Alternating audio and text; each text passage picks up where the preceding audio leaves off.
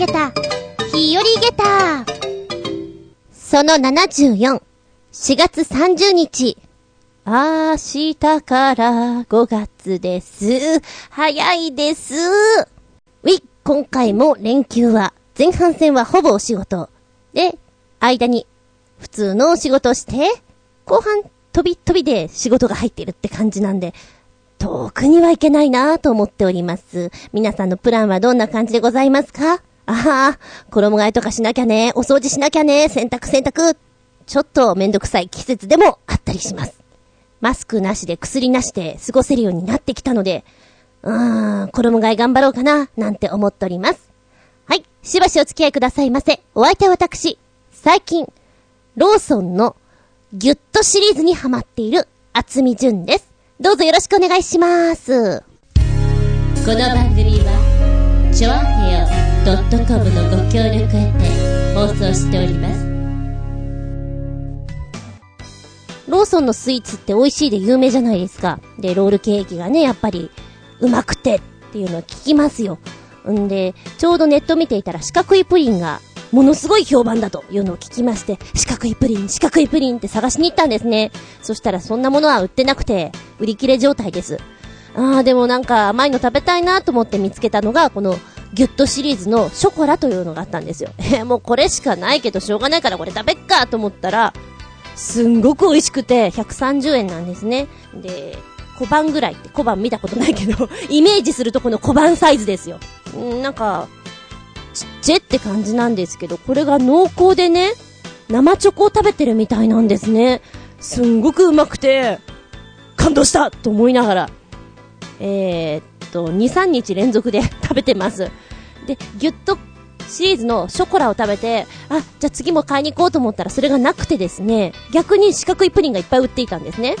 で、四角いプリンをその時に食べて、あ、こんな感じか、うーん、ギュッとの方が美味しいなって私の中では思ったんですけども、で、その後、ギュッとクリームチーズを食べて、やっぱうまいな、つうことに何かっつうと、ギュッとシリーズを食べています。うまいです。ハマってます。でもこれ、続けちゃやばいななんて思っております。ちなみに、ギュッとショコラカロリーは、235キロカロリー。あ、思ってたよりは高くない。もうちょっといってるかと思った。っていうぐらい、チョコレートが濃厚です。ギュッって感じ。ギュッ食べてみて。メッセージタイム。い、最初は、コージアットワークさん。メッセージ。ママチャリ、乗ったことありますよ。改造ベースには最適でした。高校時代に乗っていたママチャリの名前は、5.5。ハンドルとサドルとキャリアを取り替えて、よくわからない自転車になってました。今まで乗っていた自転車で印象深いのは、シャフトドライブのシティサイクル。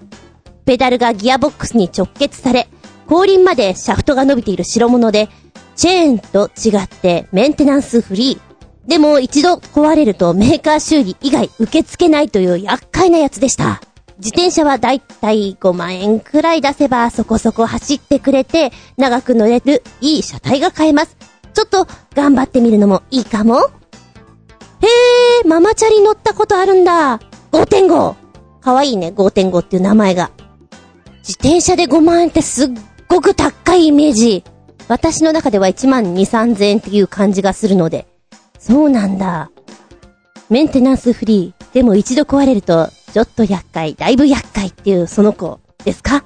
なんでしょう。外車ですね。そういう子を思い浮かべます。ちなみに5.5はいつぐらいまで乗っていたんですか？高校3年間だけ？壊れるまで？それとも、新たに自分でもっとちょっとお高い子、ね、揃えたりっていうことなんですかね？へえ、面白いね。そういうのね。俺これ好きかもっていう風に思う瞬間なんだろうね。ずんこさん高いところは怖いです学生時代、バイトででっかい貨物船の腹に入ったりしました。タリーマン。件数員といって、ひたすら膨大な貨物と書類を照合するだけの簡単なお仕事。有名なジャマイカの民謡、バナナボート、DO の歌詞にも出てきます。歌の歌詞が載ってる。これ言いづらいよね。コンミスタタリアタリアバナナみたいな、そんなやつだよね。言えてない言えてない。あ、なんだなんだ。普通に YouTube の曲のところをつけていってくれたのね。記憶の中の、あの、バナナボードからちょっと出しちゃったよ。今ね、聞いてきた。コンミスタタリマンタリーバナナ。こんな感じ。えっと、戻るよ。今すっごいそれたわ、私の中で。大きな貨物船の底から甲板まではちょっとしたビルほどの高さ。ここをはしご状のタラップで登ったり降りたりするのですが、天候が荒れていると沖合に停泊している貨物船は結構揺れます。まっすぐ上に伸びているはずのタラップが前後左右に揺れます。前に傾いているときは必死に登り降り、後ろに傾いているときは全身でしがみつきます。はぁ、面白そう。えー、っと、微妙な、微妙ななんていうの図解がされていてちょっと面白いですな、これな。なんでしょう？こういうのって、私の中で、ワクワク、ランド 楽しそうやりたい。えー、っと、揺れる感じの、耐える感じの、やってみたいと思います。はい。ゆらゆら揺れて、バナナみたいです。コン、ミスタータリマン、タリバナナ。まずくて懐かしい飯、思い出しました確か、早稲田の近くの定食屋っぽいところにあったメニューで、熱々丼飯に冷ややっこ、納豆生卵、ネギがどさどさ乗ってました。初生飯と言ったかなうん、3口目までは美味しかったように記憶してます。3口目までは美味しかったんだね。その後は、なんでこれ食べてんだろう？いや、うーん、うん、うん、うん。ま、まず、まずい、まずいけど、学生の味。学生の味、懐に優しい味。そんなところでしょうか？ええー、早稲田でしょ学生の行く店でこれだったら、いくらぐらいだろうな？420円。ダメ？もっと高い？本当は380円って言いたいんだけど、それじゃ安すぎるかな？覚えてますか？値段。!420 円ファイナルアンサー古いってば。メッセージ、ありがとね続いては旅人さんだよずんこさん、こんにちは、旅人です。もうすぐゴールデンウィーク。一応私もバイト先から4月27日から5月1日までの5日間休暇をもらいましたが、ほとんど私は社員扱いになってしまいました。ちなみに、休みの基準は4月27日から5月6日の10日間中、社員はそのうちの4、5日間だけ、パートは10日間すべて。まあ私は去年の9月から給料が時給から固定給になってしまったので仕方がないのです。そんなわけで、ゴールデンウィークの休暇の日程が決まったわけなので、恒例の鉄道旅行に行くつもりです。今回は去年と同様、北海道へ。主に、帯広や釧路など、道東方面を攻めようと思っています。さて、今回はどんなことが起きることやら、某バラエティ番組内で言ってた、この言葉を思い出します。何が起きるかわからない。だから旅なんだ。この言葉、結構好きです。つうことで、現在、北海道にいるんでしょうね。寒いですかねえー、ゴールデンウィーク前半中、ちょっと天候が荒れるなんていうのを聞いているんですけれども、うーん、今現在、東京はちょっと寒いんですよね。風がピュッピュ吹いていて、そちらはどうなんでしょう。でも行けるかどうかわからないって言っていた。ねえ。旅だから。やったじゃんパフパフパフパフおめでとうイェイって感じですかね。何が起きるかわからない。だから旅なんだ。素敵な言葉だと思います。アクシデントは目いっぱいあった方が記憶に残ります。その方が絶対にワクワクするし面白いと思います。楽しんでください。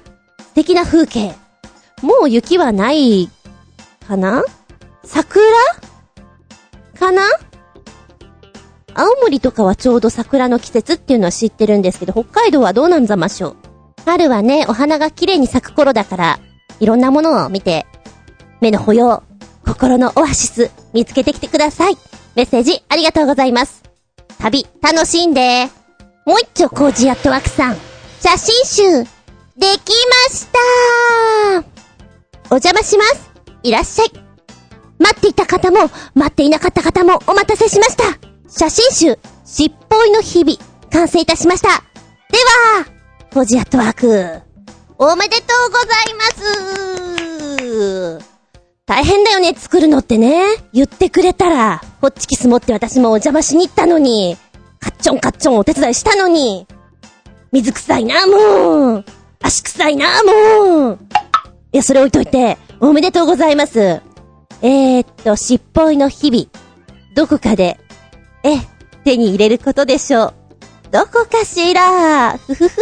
コージー先生のはとてもいいお写真なんじゃないかと思っております。楽しみです。あの、おかしいのが 貼っつけてくれたこの写真集のね、購入先みたいなのが書いてあるんですけども、直接入手も可能です。にっこりマーク。尻尾をご存知の方は、通りがかりに声をかけていただければ、お譲りします。顔知らんがな。おそらく、カメラ構えて猫追っかけてる人を見つけたら、あの、しっぽいさんですか？あ、違いますか？すいません。あ、あのしっぽいさんですよね。なんていう風に言うといいのかな？ねえ。実にユニークで面白いですな。ぷぷっと笑い転げたよん。ぷぷ。今ガタンって言ったっぺ？ガタンって言ったのは、うちの猫が走ってきて、テレビのとこでこけたからです。ウケる猫って転ぶんだ。ごめん、話がそれちゃった。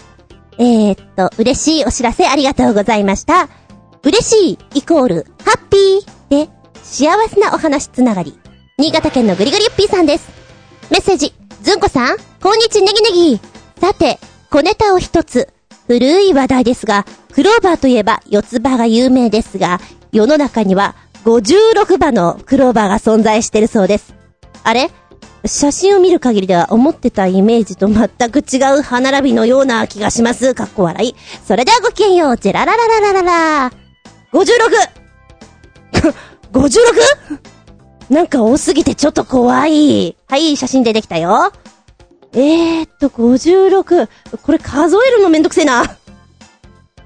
確かにちょいと古いお話ではありますけれども、おっとごめん。本当にごめん。なんか収録中にパソコン落とされた。猫が走ってきてコード引っ掛けてパソコン落とされたよ、もう。で、もともとはね、えー、このクローバーの葉っぱをね、四つ葉から、こう、どんどんどんどん増やしていくっていう交配をしていたらしいんですよ。で、ギネスを目指していたということらしいんですけれども、えー、見つけたのが56の葉っぱ。0.5から1.5センチの葉っぱが何層にもこう重なってるんですよ。ほんとね、これ、パッと見たら、一つからパッと出てるのかなっていう感じがしない？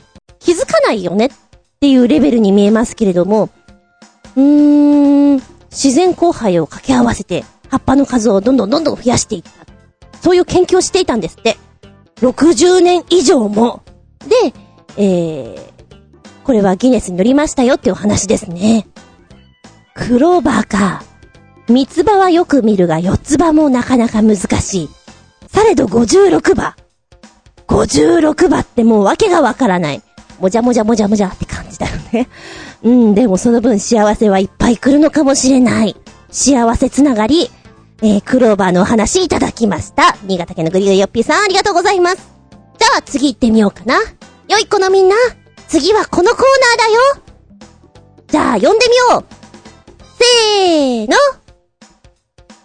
先生ただいまより、ずんこ先生のレッスンを開始いたします。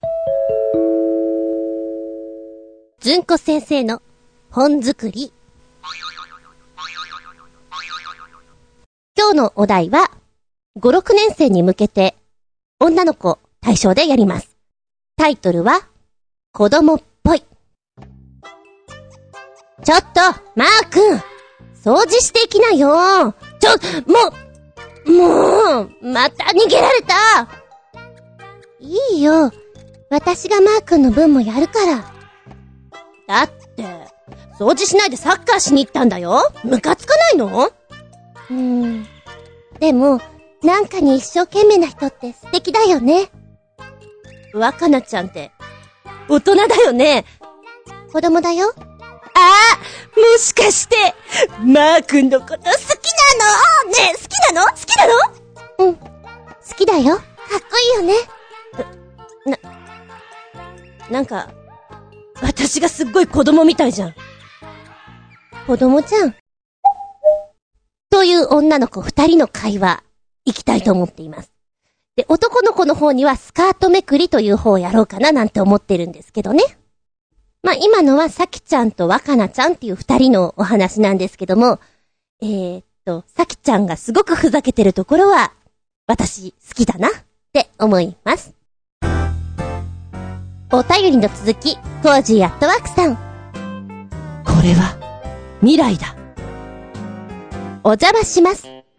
未来って、こうやって近くにやってくるんですね。欲しいなでは、とまず教えてくれたところポチッと押すとですね、YouTube のニュースサイトっていうんですかね、3分半ぐらい、えー、こんなんですっていうのが出てくるんですけども、富士通研究所さんが作ったものです。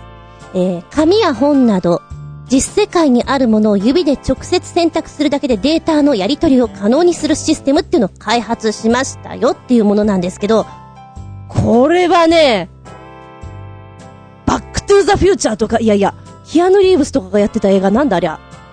マトリックスなんかそんな感じ？バーチャルな感じがすごくするんですよ。で、それを使いつつデータのやり取りをするっていうのが、未来だねって思った。で、一応2014年の商品化を目指して今、まだ研究を続けているそうなんですけれども、紙とかね、いろんなものをタッチパネルのように触って操作できるというもの。この装置は特別なハードウェアは一切使わずに、通常のウェブカメラと市販のプロジェクターのみで構成されているそうなんですね。この技術を使うことで、例えば書類を指でパパパッとなぞって必要な箇所を電子データとして取り組むことができると。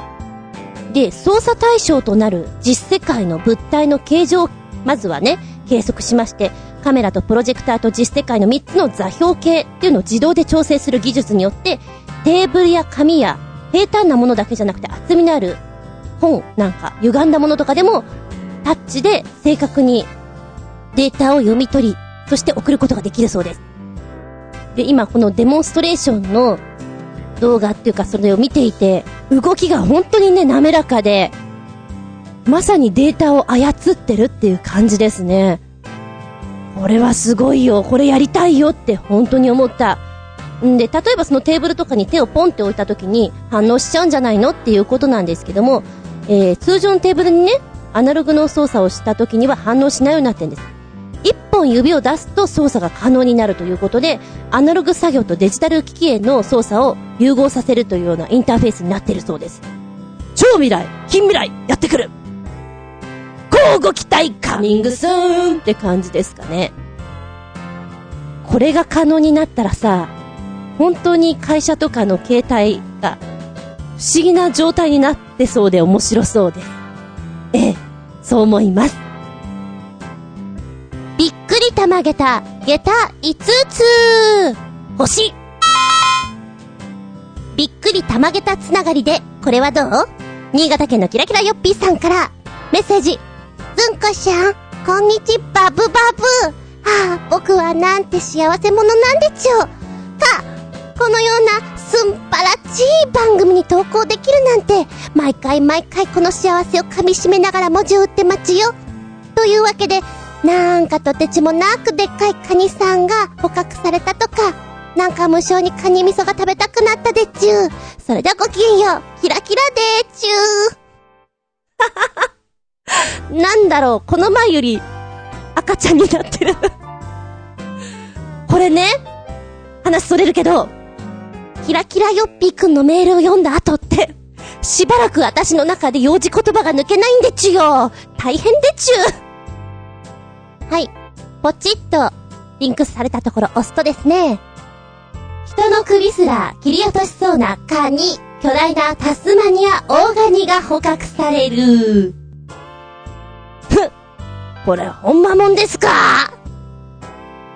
記事によると、タスマニア沖で捕獲された大きな体とハサミを持った巨大なタスマニアオーガニーの写真が5枚、ザ、ザ、ザザザザと載ってます。クロードと名付けられたこのカニは甲羅の幅だけで38センチメートルもあり、重さは6.8キロ。まだまだ成長途中とのことで、このまま順調に成長したら、重さは倍の13.6キロには達する見通しだとか。現在クロードはイングランドのドーセット州のウェイマスにある水族館、シーライフセンターが3000ポンドで漁師から買い取りまして、えー、そして来館者に向けて公開される予定とのこと。っていうことはほんまもんなんだ。名前はクロード。へえ。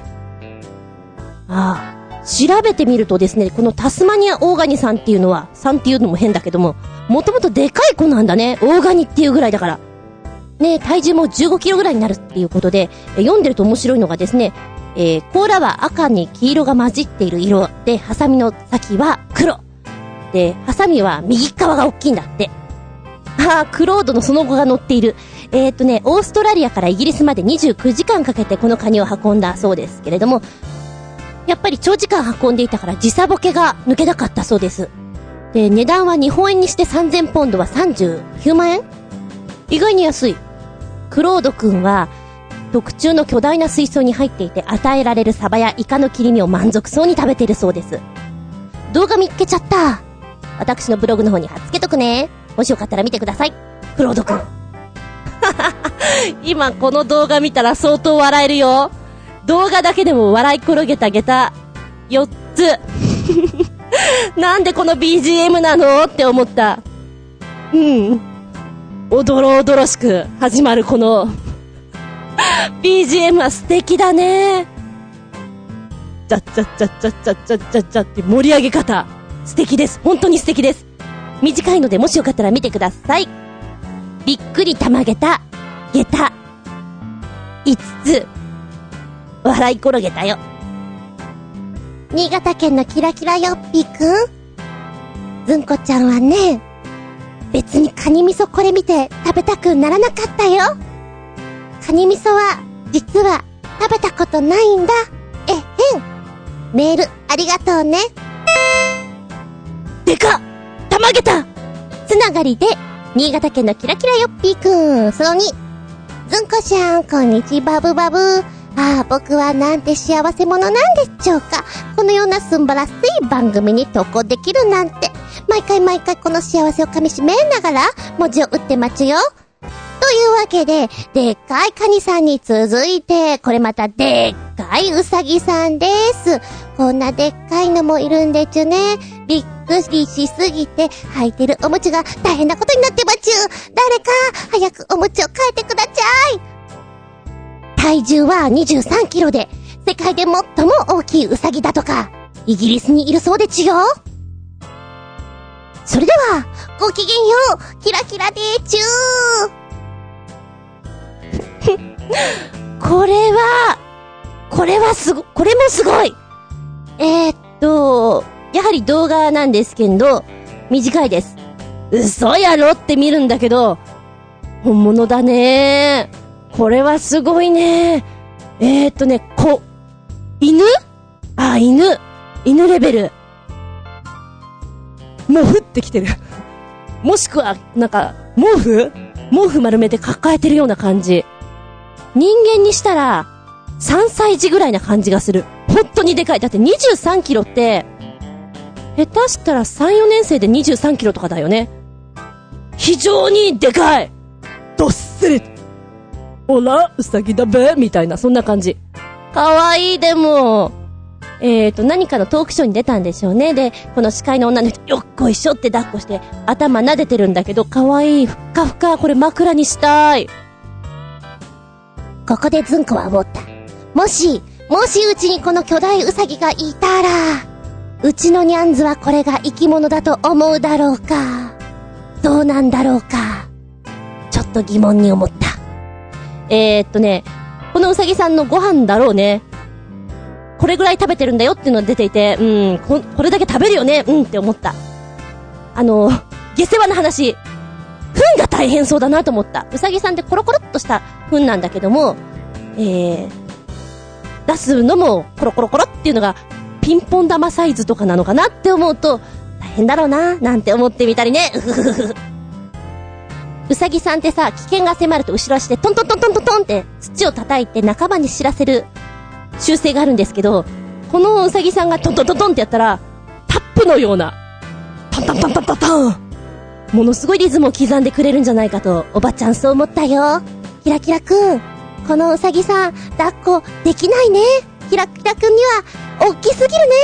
潰れちゃうね。メッセージありがとう。びっくりたまげた。下駄、5つ。ちょっと欲しい。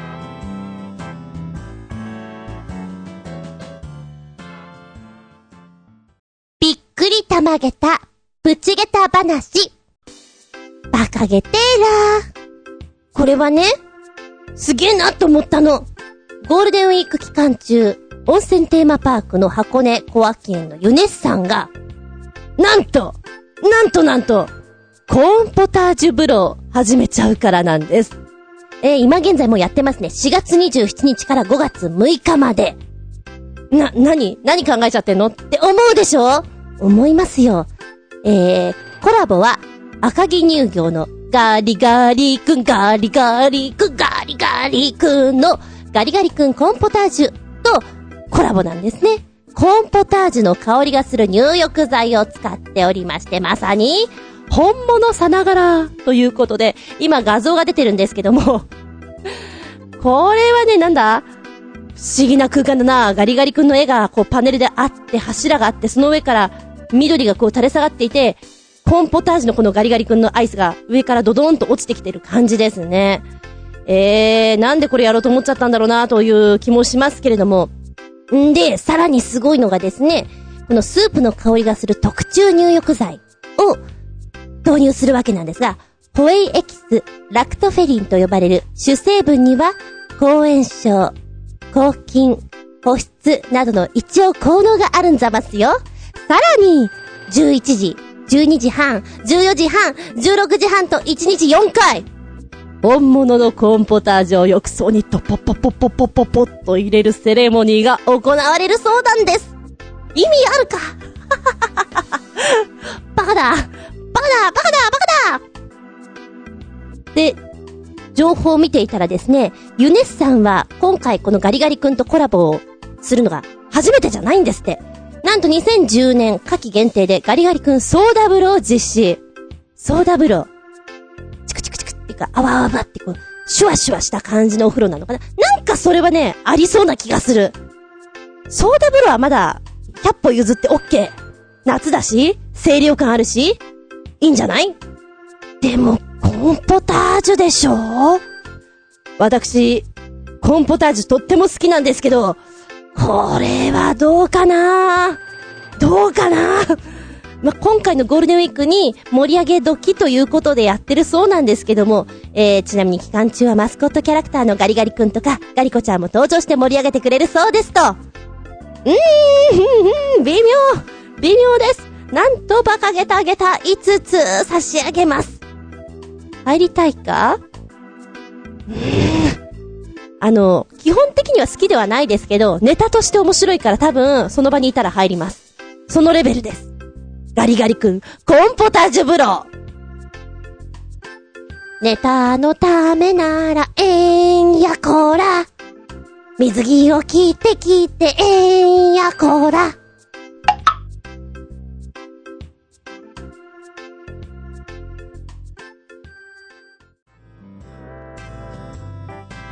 では、メッセージの続き。新潟県のぐりぐりよっぴーさん。メッセージ。ずんこさん、こんにちはネギネギ。さて、小ネタをもう一つまるで恋人と手を繋いでるかのように錯覚させてくれる、とっても画期的なマグカップがあるそうですよ。笑い。持ちやすいんだろうか？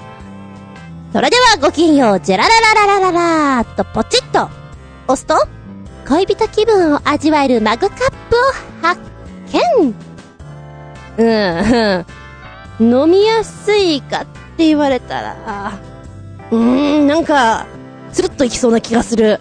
そんな感じはするけれど、こちらはね、ハンドメイトマーケットサイト、エッツィというところで売られているものなんですけど、フィンガーコーヒーマグ、35ドル。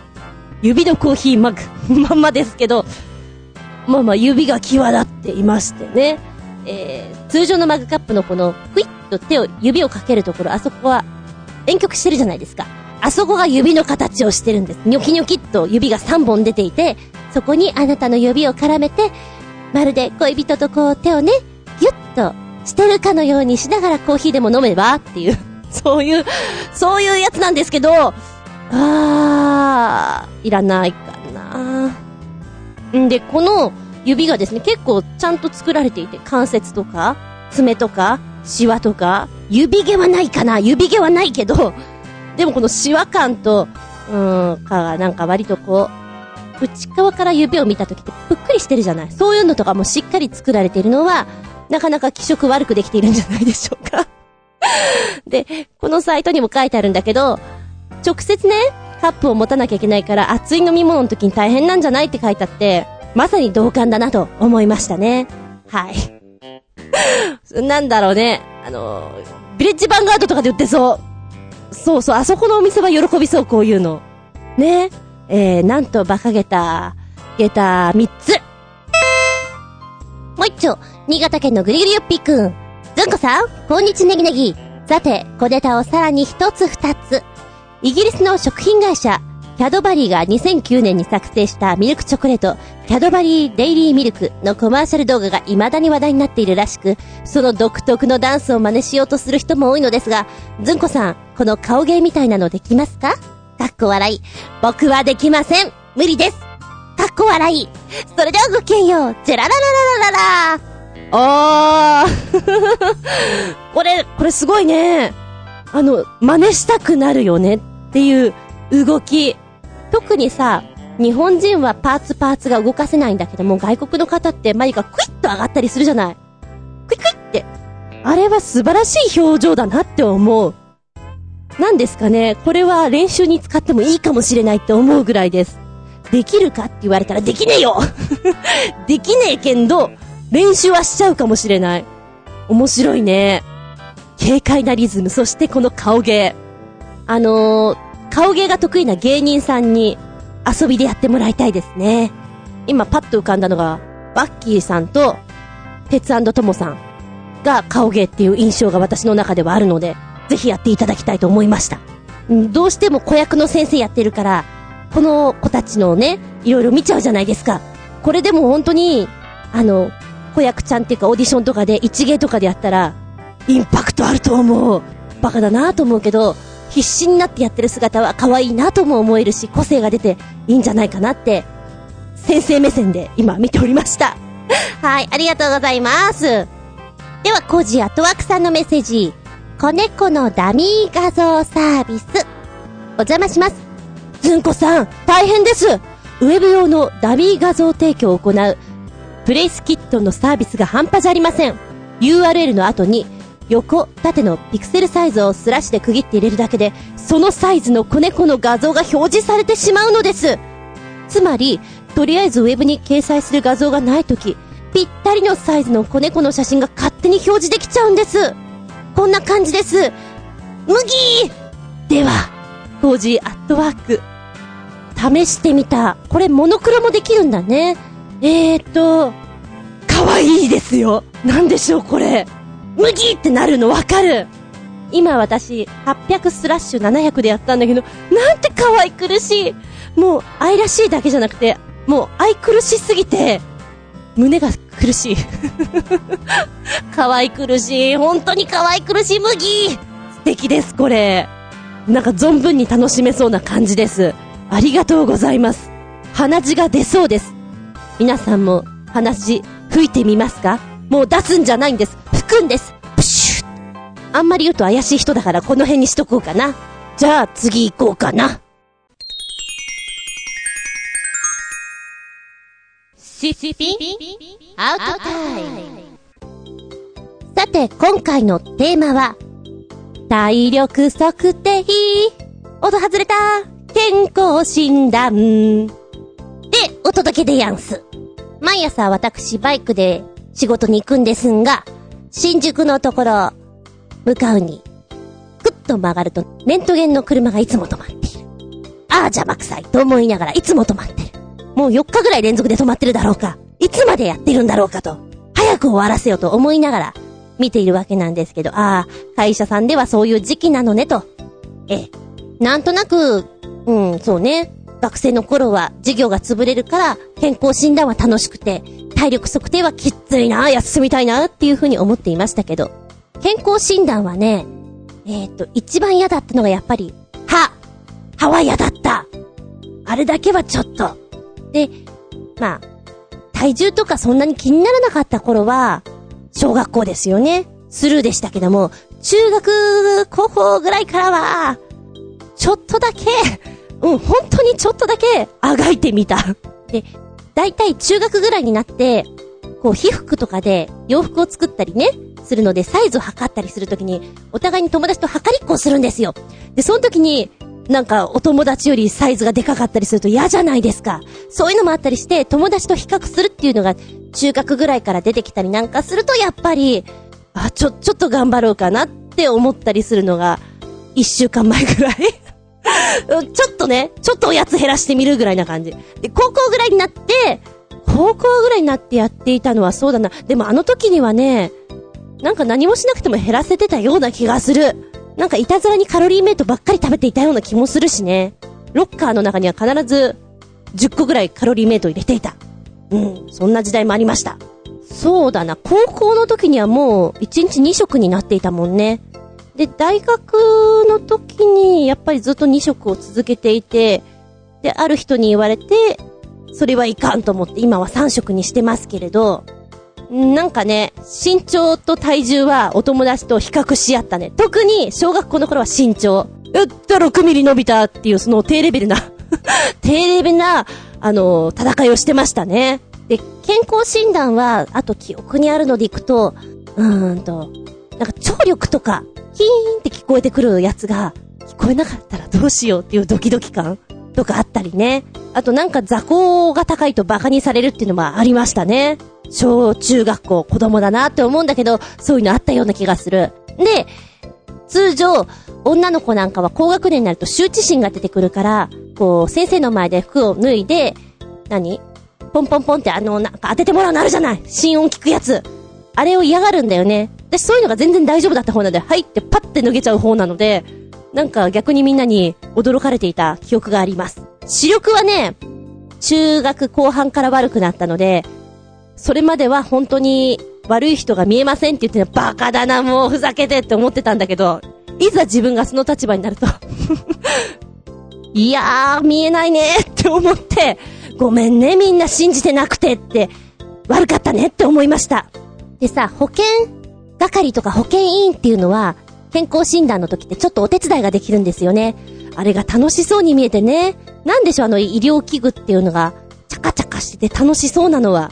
やりたかったのは、まさにこの視力検査のとこのお手伝い。あと、うん、身長を測るやつ。カックンってやりたかった。カツンってね。あれはやりたかったね。その時ぐらいだな。保険委員に憧れたのは。あとはめんどくさいなぁとは思ってたけど。じゃあ、ここでメッセージ。すみません。現在、人生5回目のダイエット中です。今までダイエットは一度も失敗したことがないのですが、2、3年かけてリバウンドするので、またまたやらなければならなくなりました。だって、お気に入りのインコグニートのカゴパンツがきついんですもの。先日の定期診断で、うーん、なんか問題が出てそうだね、と言ってた医師が、精密検査の結果をポイッと投げ出し、なんだ、問題ないな、とつまらなそうに言いましたが、でも、ダイエットはしなきゃ。1キロ痩せるために消費しなければいけない熱量は7000キロカロリー。よっしゃーすご、すごい、成功、成功ばっかりなんだ。いやー、失敗ばっかりですよ、先輩。あの 意志が弱いんでしょうかね、先輩。もう年を重ねるとなかなか落ちないんですよ、先輩。ちゃんと定期診断受けてるんだね。偉いなー。なんか、そういうのめんどくさくてさ。10年ぐらいは受けてないよね、普通に。やべやべ。コージーさんはでも、自転車すごく乗るから、なんでしょう、運動兼ねて、どんどん走って、どんどん落としていそうな気がするから、なんか、失敗しなさそうな気がします。ジャンキーなものとか食べなさそうだもん。甘いものとかそんないかなさそうだもん。いいよな誘惑ないって。おいらなんかな、みんながさっぱりしたもの食べたい。さっぱりしたもの食べたいっていうのに、どんどん脂っこいものとかどんどんお肉が好きになって、まずい方向に行ってるんだぜ。ああ、自分も頑張らなきゃなってちょっと思う瞬間。では旅人さんのメッセ。体力測定は小学、中学の時にありましたが、学校、高校の時はあったかどうか自体忘れた。私は子供の頃から、ああ運動音痴なので、無様な記録のオンパレードでした。足は遅いし、スタミナもないし、腕力もないし、とにかく体力測定は嫌でした。健康診断は小学から高校まで一貫通してありましたが、ある意味一番印象に残ったのが視力検査でした。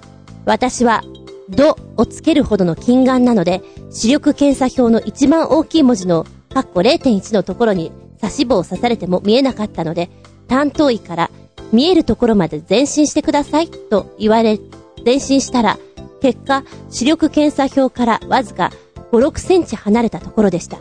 それを見ていた他の生徒たちは見事にどよめいていました。もはや私の視力は測定不能の域に達していたのです。ああ自慢にはなりませんがね。そうなんだ。ああ、それはちょっとどよめいちゃうかもしれない。体力測定は疲れるし持久力を伴うものは本当になんでこんなことやるんだろうって思いながらやっていた感じしかありませんね。で、ちょっと、あの、一瞬頑張ればいいようなものそういうのは楽しめたような気がします。垂直飛びとかね、なんかゲームみたいじゃん。ああいうのは良かったような気がする。もう持久走なんか、ありえないと思った。そんな何回もやっても脈変わらんよとか思いながらね。そっか、視力検査ね。視力検査で行くと小学校の頃は、うちの学校は、小さい子はカエルさんとかウサギさんとかなんですよ。表に書いてあるのが。で、えー、っと、大きくなるとやっぱりあの、C、C っていうの C みたいなほら、丸のどっかが欠けていてどこが空いてますかっていうのをやるんだけど、今だったら口で右とか左、斜め下とか言うんだけど、小学校、高学年ぐらいまでかな、指でやるんだよね。指でやるんだけど、それが、どう表現していいのかわからなくて、ものすごい、なんだろう、軟体動物のような格好しながら、んこ、こっちみたいな。おそらくそれをやりながら、先生とかは、口で言えばいいのにって思ってたと思うんだ。そういうの今ふっと思い出しました。そっか、あの、丸の欠けてるやつもあったけど、ひらがなもあったね。あれとかだったらなんとなく、イメージっていうか勘で読めたりもするところあるじゃないうーん、つみたいなつかすみたいななんか同じようなこと言ってたような気がします。懐かしい。ありがとうございます。新潟県のぐりぐりよっぴーさんです。長年の不節制がたたっていて、体力もないし、不健康の塊のような人間で、今の状態で体力測定や健康診断などを受けたら、あんたもう死んでてもおかしくないよ。よく今まで生きてたね。と、医者が感心するかもしれないので、健康診断は自ら進んではしませんね。ああ。私も健康診断受けてないから本当にやばいかも。で、ちょっと怖いです。うん。ねえ。メッセージありがとうございます。そして、ブログの方からなっちんしゃん。健康診断ね。社会人になってからだけど、血液検査で結構血って抜くじゃん？あれ？抜かない？なんかね、小さい試験管に3本から4本抜かれてたのよ、毎年。で、ある年男子社員が倒れた、かっこ笑い。それも自分の血を見て血の気が引いたらしくて、ケラケラケラ。な、情けねえ。爆笑。ってか、朝食抜きって良くないよね。そんなもん抜いたって 500g も変わらないと思うけど、今となっては、というコメントありがとうございます。若かりし頃は、それがわからなくて、ちょっとだけ夕飯減らして、朝食抜いて、なんて、ちょっとだけっていうのをやるんだよね。気休め？ああ、気休めだともう無駄なあがきさ。血液検査か。うちの学校とかでは、やったような気もするけど、そんなに抜いていないかな うん、なんかでも、ああ、血抜かれてるふらーって言っちゃう男の子とかってか弱そうな感じで、レバー食っとけ、みたいな、ほうれん草食っとけ、みたいな。そんな感じだね。なんか、装飾な感じですよ。いい気分はしないけどね、血抜かれるっていうのは。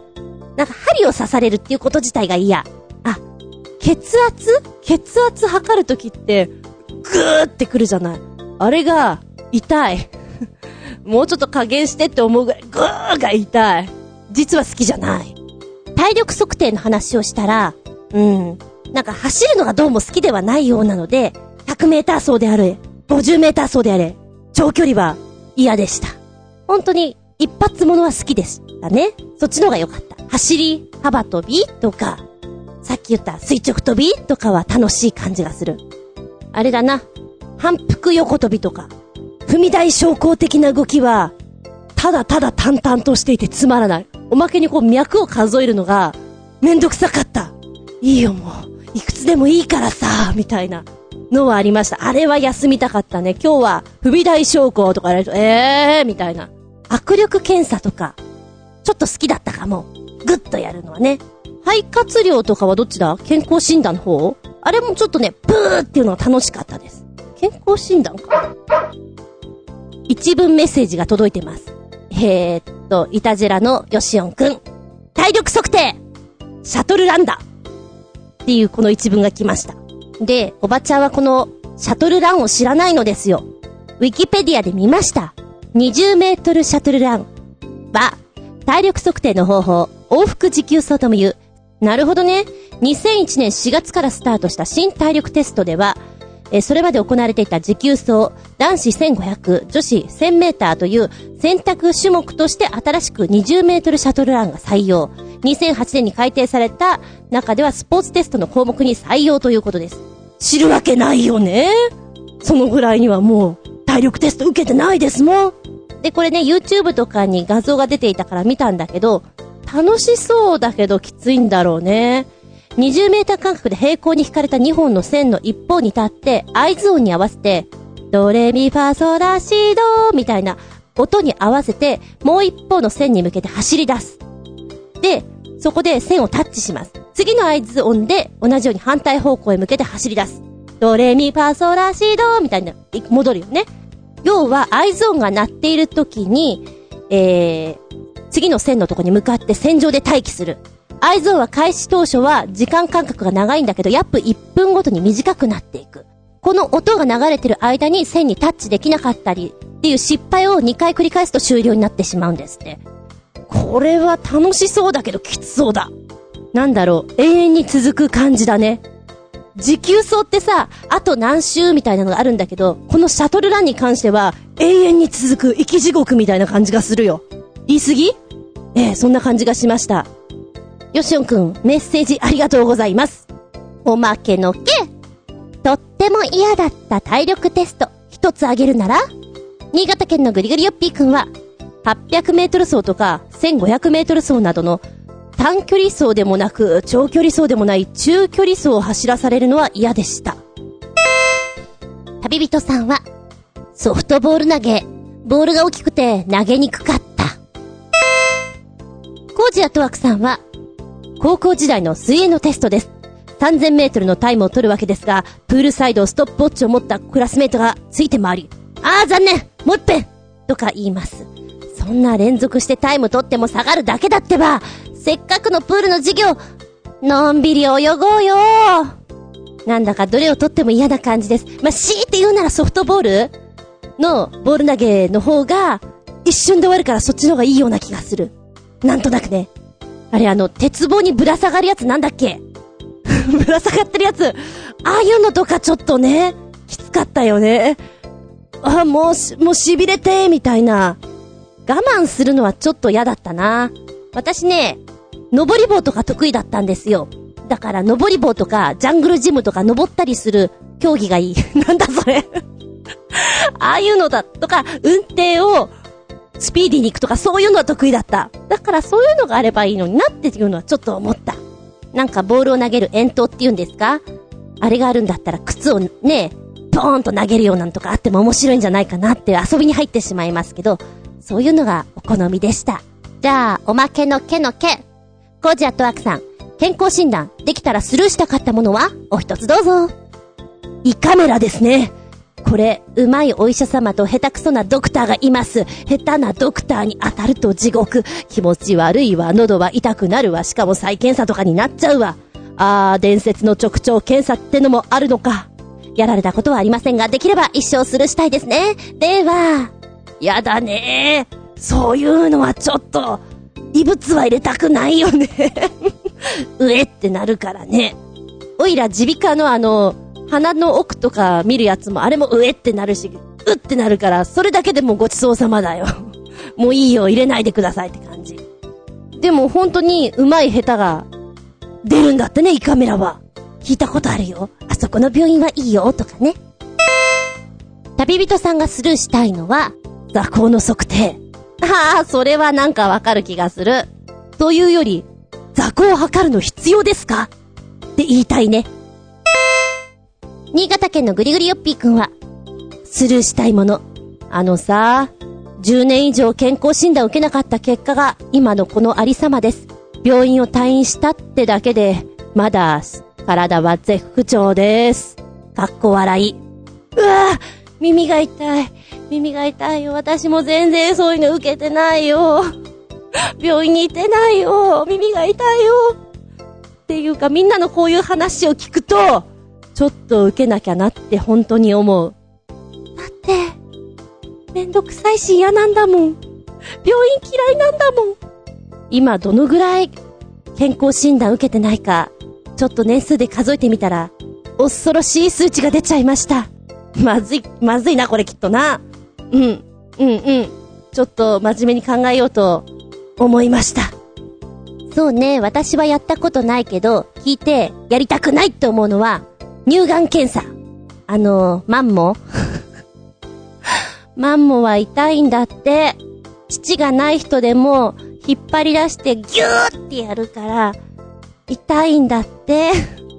ないないないない、そんなに土が出ないって思いつつも、ギューだから、痛いんだって。怖い怖い。怖い話だよ。ね？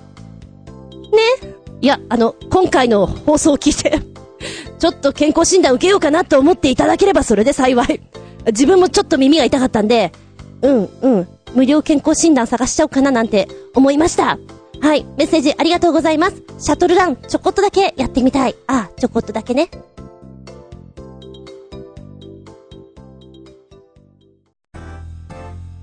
それではお便りの方、続き行ってみましょう。新潟県のキラキラよっぴーさん、メッセージ。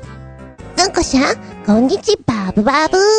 ああ、僕はなんて幸せ者なんでしょうかこのような素晴らしい番組に投稿できるなんて、毎回毎回この幸せを噛み締めながら文字を打って待ちよ。こんな記事を目にしました。子供向けの乗り物といえば、パンダや乗り物にまたがって遊ぶ簡易的なおもちゃのようなイメージがありますが、ロボットの開発を行う日本の企業が、とんでもないキッズ向けマシンを開発し、日本のみならず海外でも注目を集めている。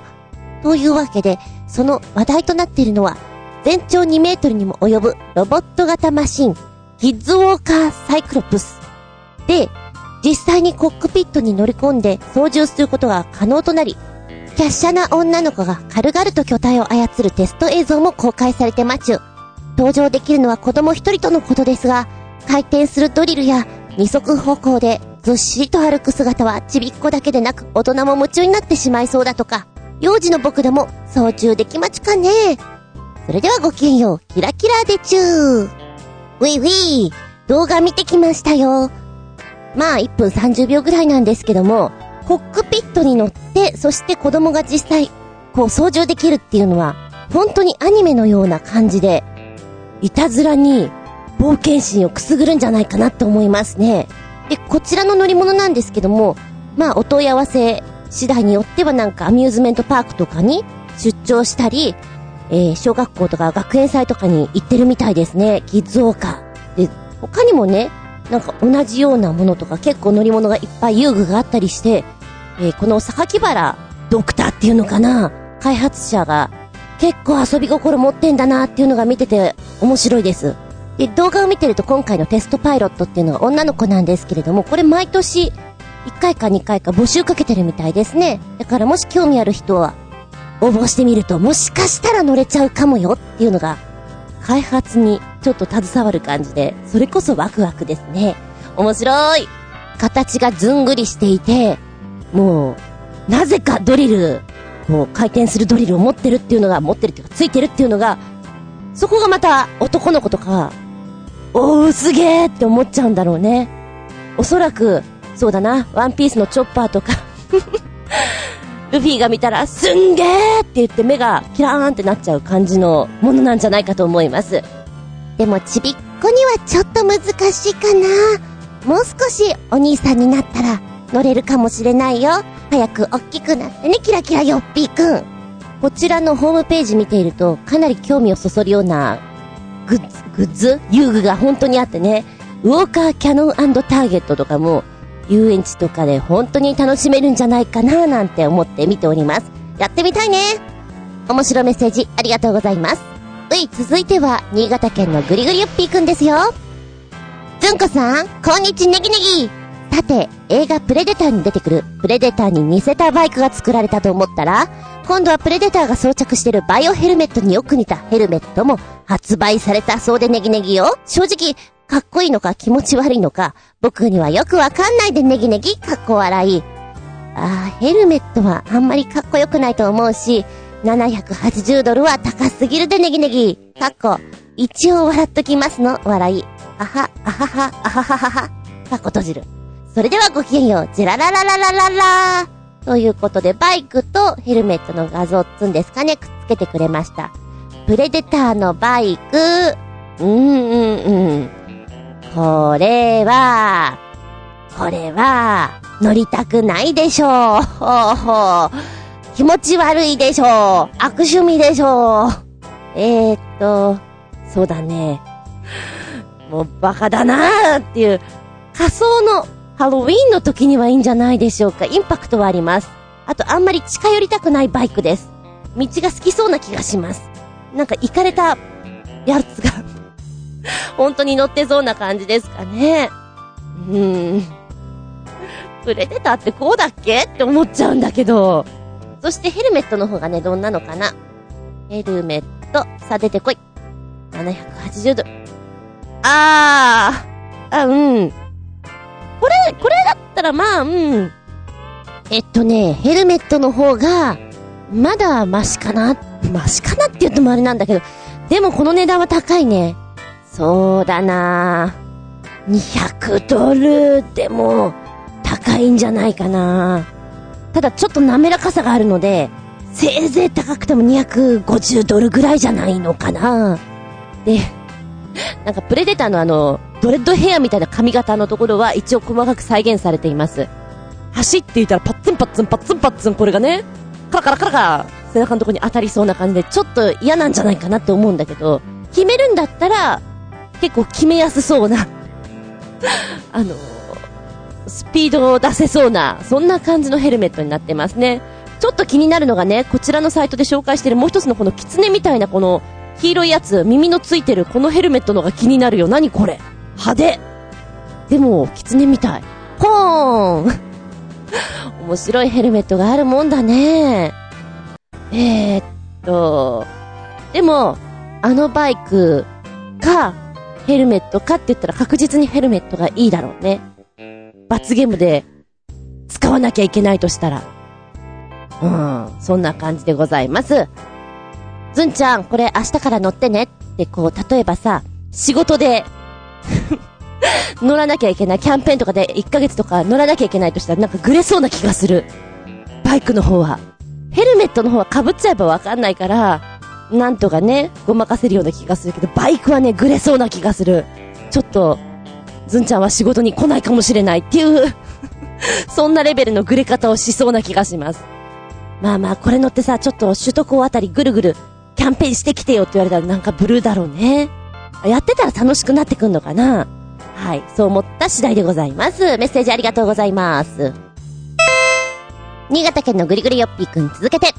メッセージずんこさんこんにちねぎねぎさて、小ネタをさらに一つ二つ。こんなランキングあるのを初めて知りましたが、世界で最も美しい顔ランキングトップ100が発売。違う、発表されたとか。みんな世界的有名人ばかりかもしれませんが、僕が知ってるといえば佐々木希ぐらいですよ。黒木メイサは大嫌いなので論外です。かっこ笑い。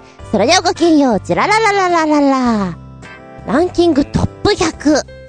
はい、こちらの世界で最も美しい顔100人っていうのが公開されていて、その動画を見たんですけども、100位からこうランキングでね、曲とともに写真がカッカッカと変わっていくんですが、9分28秒で見ていて、長っと思う。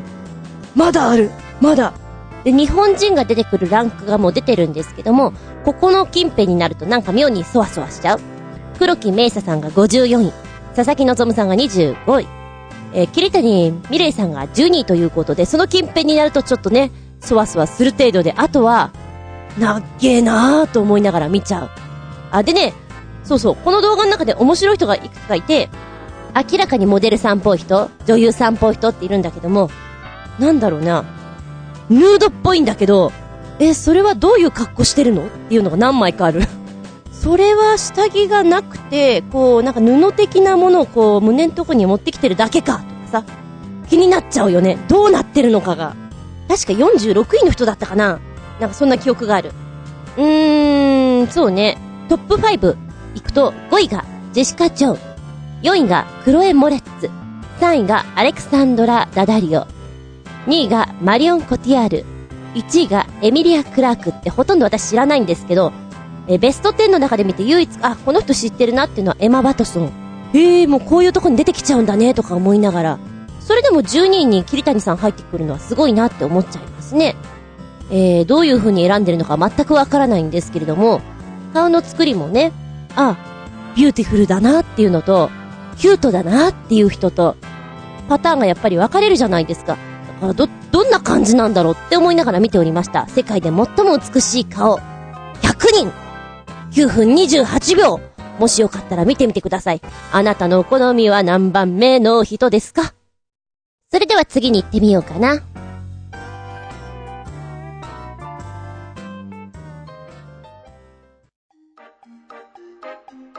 見たら動画。新潟県のぐりぐりよっぴーさんが教えてくれました。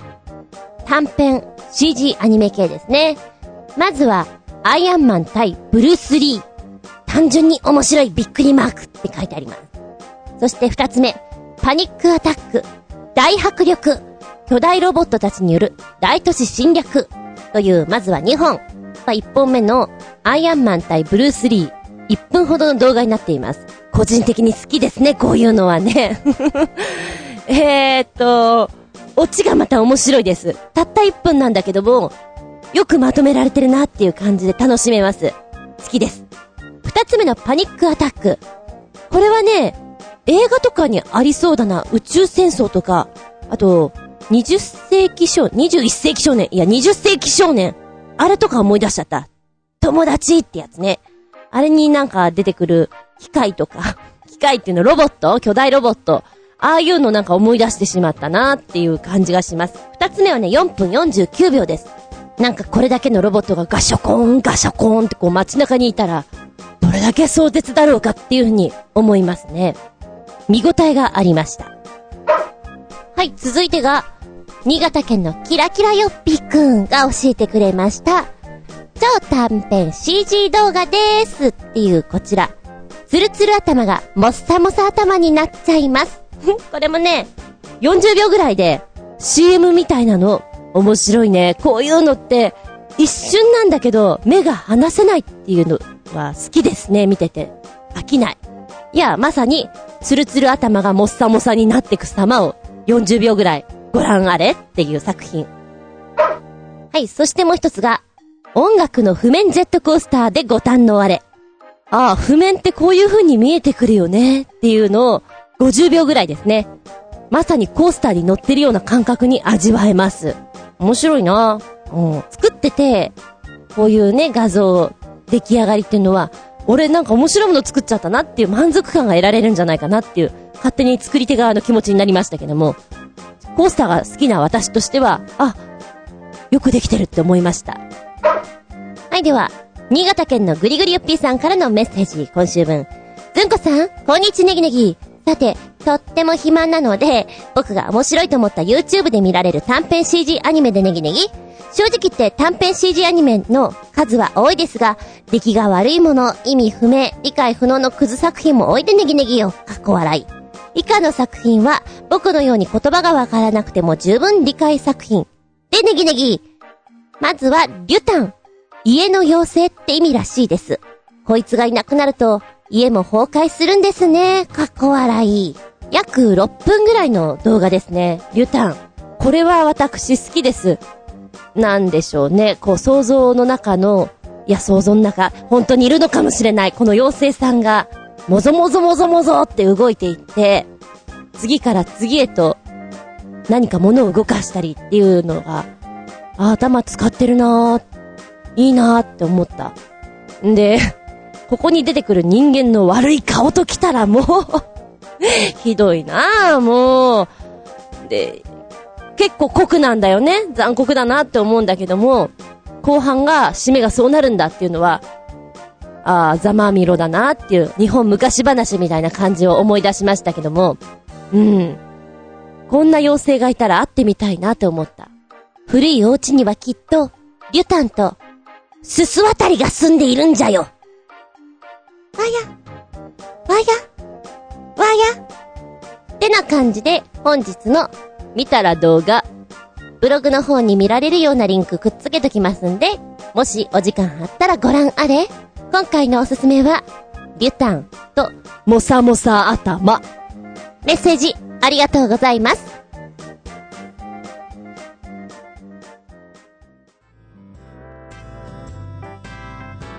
はお便りです。新潟県のぐりぐりよっぴーさん。メッセージ。ずんこさん、こんにちネギネギ。さて、面白い曲を一つ。曲名や歌詞の内容から大ヒットした名曲のパロディだとすぐわかる曲ですが、ふざけてるようでなかなかどうして聴いてみると心に染み入るいい曲なんですよね。元ネタの名曲より素晴らしいかもしれません。かっこ笑い。一曲目、王様の万の土になった。お墓参りに行こう、です。と、おまけで、王様、カブトムシ外伝です。それではごきげんよう、ジェラララララララ王様の曲を、ちゃんと聴くのって初めてかもしれない。えー、万の土になった。あー、あの曲か。こんな歌い方もできるんだ、王様。で、びっくりたまげた。あの、聴いてると本当にいい曲なんだよね。で、元ネタはもうこのタイトルでわかると思うんですけれども、千の風になってなんですけれども、あの曲が売れた時に お墓参りに行かなくなったんですよねっていうんで、結構お寺さんとかで嘆く声が聞こえてきたんですよね。それに対しての反応なのかななんてちょっと思っちゃいました。いい曲です。で、途中でギター入るんですけど、こんな風に入れると素敵だねって思った。二つ目、カブトムシ外伝、一瞬、 aiko って思ったんだけど、あーこっちかあ、これなんかネタかなんかであったような気がするな。えー、いいよ赤ちゃん。赤ちゃん、お尻フリフリ。そっかそっか、そうやって訳すよね、と思ってもともとのね、原曲が好きなんですよ。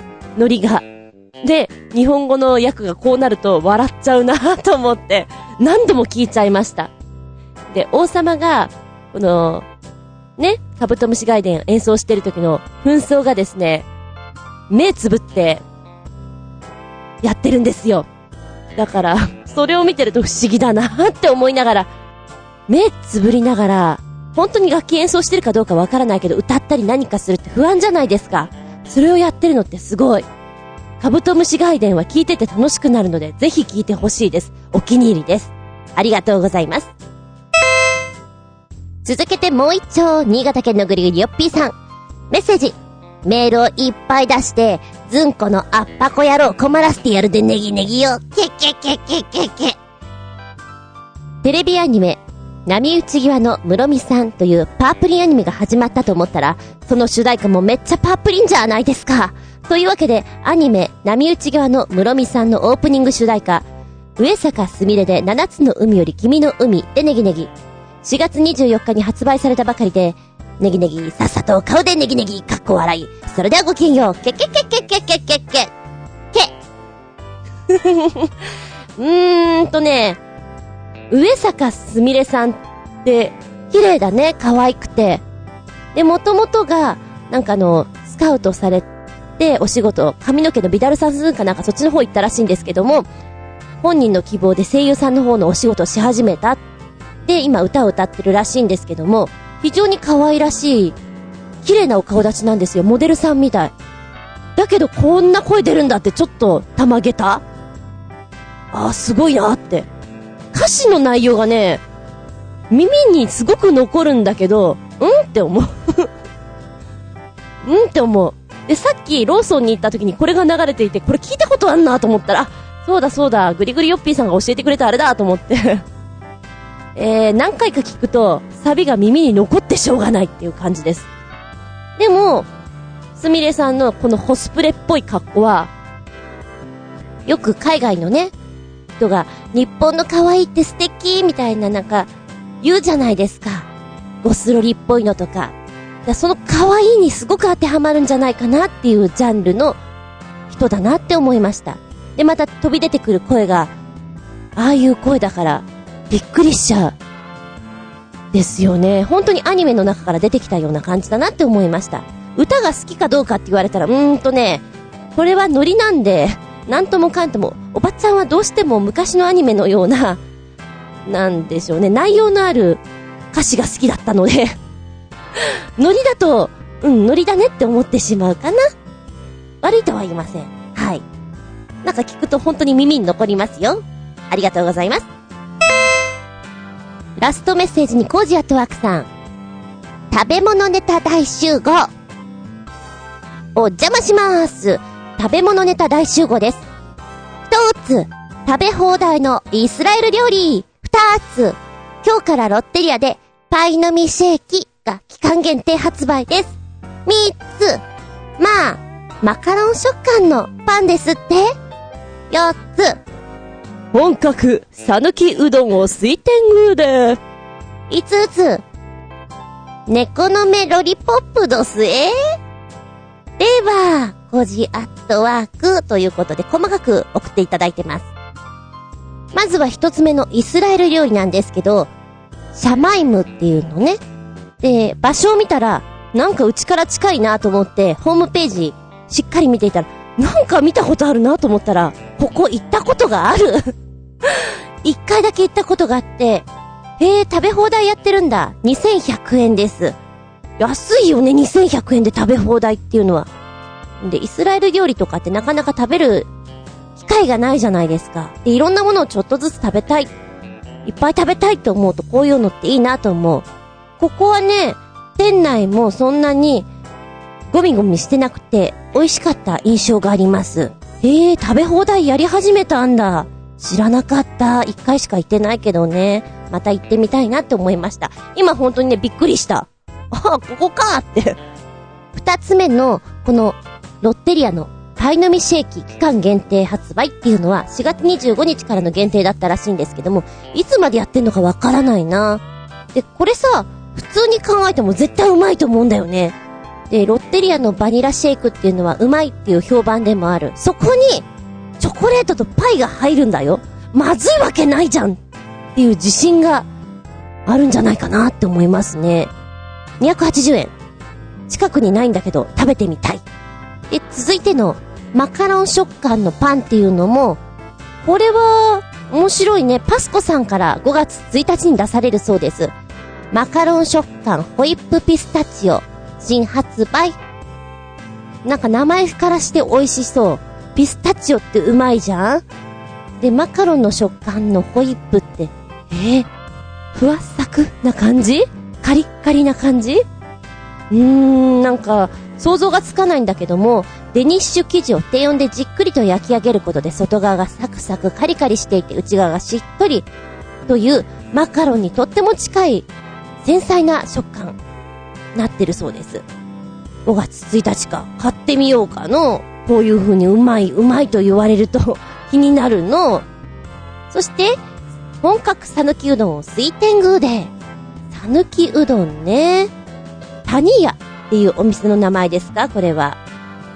うん。今ね、サイトを見てるんだけど、メニューとか見ていても、ちょっとお高いのかな？あの、うどん屋さん、さぬきのうどんとかと比べると、少しお高い感じもしますけれども、美味しそうですね。もちもちしてそうな食感で食べてみたいなって思います。で、ラストが5つ目。猫の目ロリポップ。シャキーンと今、サイトを見ると、猫の目が見つめる私をみたいな。またバカなこと言ってと思ってるでしょ？結構ね、このロリポップが全部こっちを見てると怖いなって思うそんな見つめないで、みたいな。うーん。ちょっとた、食べるのにためらうアメちゃんですね、これは。あの、カラスよけとかにいいんじゃないでしょうか。なんか見、見、見すぎあの、猫の目でも私は瞳孔がぽっかり開いたあの、夜の目が好きなので、昼間の目は怖いですよ、なんかえー、面白いね。綺麗です、これ。はい。もしよかったらブログの方にリンク貼っとくんで見てみてください。メッセージありがとうございます。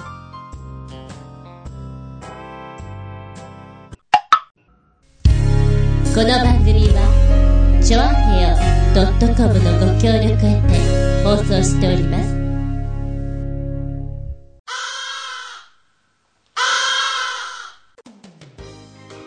はい。今回も長々とお付き合いありがとうございます。次回は5月14日、その75でお聞きいただきたく思います。テーマは、美味なる音でございます。嗅覚から来る食欲っていうのはなかなかそそられてたまりませんよね。もちろん、目から、視覚からっていうのもたまりません。と同じように、聴覚から攻めてくるうまい音っていうのもあると思うんですよ。お腹が空いてないけどこの音聞くと 食べ、食べたいかもしれない。はい、食べますっていう気分になっちゃうもの。ないですか？そういうの。えちなみにうちの姉は、おせんべいとかたくあん食べる時の音がものすごくいい音をさせててね。人によってすごくね、音が違うじゃない。あれ驚いちゃうよね。ポリッ、ポリッ、ポリッとかで、パリンパリンっていうのがいい音だなと思って聞いてますけども、今回は美味なる音、これを聞くと食べたくなっちゃう。あーたの食欲をぐーっとかき立てる、そんな聴覚を刺激する美味なる音のお話をしていきたいと思います。メッセージは、チョアヘオのお便りフォームから送っていただきますか、パーソナリティブログにコメントを残していただく、はたまた、私のブログ、ずんこの独り言の方のメールフォームから送っていただきますか、直前になりまして、メール、ちょうだいっていう告知を入れますので、そこにコメントを残していただく。もしくは、たまげた用の直接メールアドレスにも送っていただいて構いませんよ。全部小文字です。geta アンダーバー zun アットマーク yahoo.co go.jp geta アンダーバー zun アットマーク yahoo.co.jp こちらまでお願いいたしますね。さて、次回は5月14日。あうちのお姉ちゃんの誕生日だいや、それは置いといて、14日の日付が変わるその頃に、お相手は私、長期休みが欲しいよ。あつみじゅんでした。見舞い聞く舞い、話す舞い。ずんこの話も、もう、おしまい。では皆様、さようなら。そうなの。今回ね、身体検査とかそういうのを調べていて、グッズでこんなのあるのかな、あんなのあるのかなっていうのを見ていたんですよ。意外に、あの、身長を測る計測器って高いのね。こんな値段しちゃうんだってびっくりたまげった。木製のやつで、ヤフオクで出ていたのは4、5千円。意外にするんだな。私は子供の頃、家の柱に油性マジックで描いていた模様。トイレの脇の柱には何本もの線が、うちの姉がやり始めたのか、私がやり始めたのかは謎だが、私が大人だったらあれは許せんな。そんな、身長の、こう、成長の証が、マジックでキュッキュキュッキュ、小汚く書いてありましたとさ。えー、面白グッズ、測っときっていうのがありまして、170センチの身長までの人、測れます。で、これがね、オブジェにもなるっていうか、お家の中で飾ることができるので、小さいお子さんが生まれた時にはいいんじゃないっていう贈り物なんですけれども、えー、その子が、すごく身長を伸びてしまって、170を超えてしまった後は、なんだかちょっと切ない。そんな測っときだなって思っております。見た目がとっても可愛らしいんですよ。で、あの、メモリがついていて、葉っぱと、なんだあれ赤いのは。実か。あれで、その木から引っこ抜いて自分の身長のとこにチェックを入れるみたいなものになってるんですけど、可愛いのでね、プレゼントにいいなと思うんだけど、なんで170センチなの？いやいや、でも2メーターあってもお家には邪魔かなとか。結論お金持ちのお家にしかこれは送っちゃいけません。じゃないと嫌がらせになります。ちゃんちゃちゃん、測っとき。